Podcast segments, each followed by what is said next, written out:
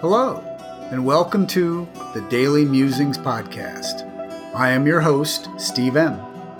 I will be reading the daily reflection from the books Beyond Belief, Daily Musings for a 12 Step Life by Joe C., and published by Rebellion Dogs Publishing, and 365 Tao by Deng Ming Dao, published by Harper One.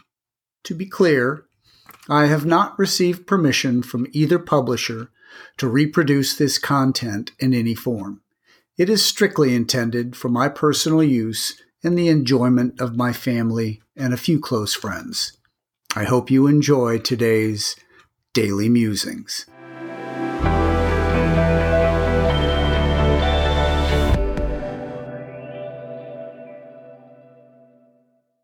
August 8, 365 Tao. Day 220. Threshold. Why mourn for a cocoon after the butterfly has flown? Death is one of the few givens in life, and yet we fear it. We immaturely deny its presence or refuse to take it into account. In life, where so few things are stable enough to serve as true reference points, death is one of our few assurances. Death is not an ending, it is a transformation. What dies is only our sense of identity, which was false to begin with. Death is the threshold of this life. Beyond it is something else, some mystery. We can only be sure that it is unlike this life. Let us be unabashed in admitting that no one knows death definitively.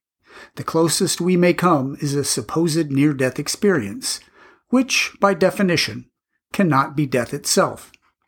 Alternately, we can examine other people who have died. We can look at a corpse. When we do, we see that whoever or whatever it was that animated that body is no longer in force. Is that body our dead friend? No.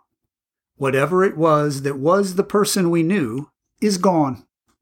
What use is there to mourn over a lifeless shell in a casket? Death defines the limits of life. Within those limits, there is structure upon which to base one's decisions. Whenever one deems that one's life has been fulfilled, one can utilize death as the portal away from this existence. Day 220.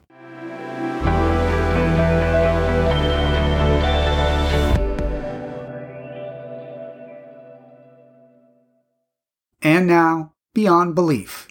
Daily Musing for August 8. Today's quote Those who eat too much or eat too little, who sleep too much or sleep too little, will not succeed in meditation. But those who are temperate in eating and sleeping, work and recreation, will come to the end of sorrow through meditation. Bhagavad Gita what do addicts know about balance? We know excess. We took excess to the extreme. It was such an integral part of our makeup that many of us fear at some level that without our excesses, there will be no fun left in life. Will we be dull and lifeless without extremes? We might believe that excesses engage us with the outside world and that they are part of our charm. Excess leads to isolation, not engagement. Who eats a whole tub of ice cream in plain view? Do we still entertain the idea that binging and purging is living life to the fullest? Maybe we think opposite extremes can be a form of balance. If we stay up all night reading books about balance, are we not missing the point? Our true natures still exude personality, we don't have to rely on extreme or exaggerated behavior. Meditation breeds balance and peace. Extreme living has made serenity uncomfortable, or at least unfamiliar. We adjust to balanced living. It takes an open mind. If the first few days of practice cannot quiet the clamor from the committees in our heads, we try again.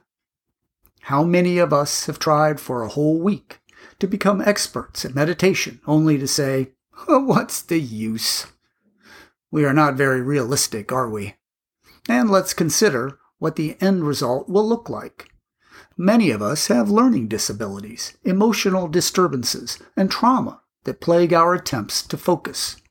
That is all the more reason to dig in, because we have the most to gain from even a small improvement in concentration or relaxation. Let's not compare ourselves or strive for unreachable standards. Let's just see how our progress goes. Do I believe in my heart of hearts that I am a hopeless case when it comes to meditation? If balance and happiness don't come naturally, can I celebrate progress rather than perfection? August 8,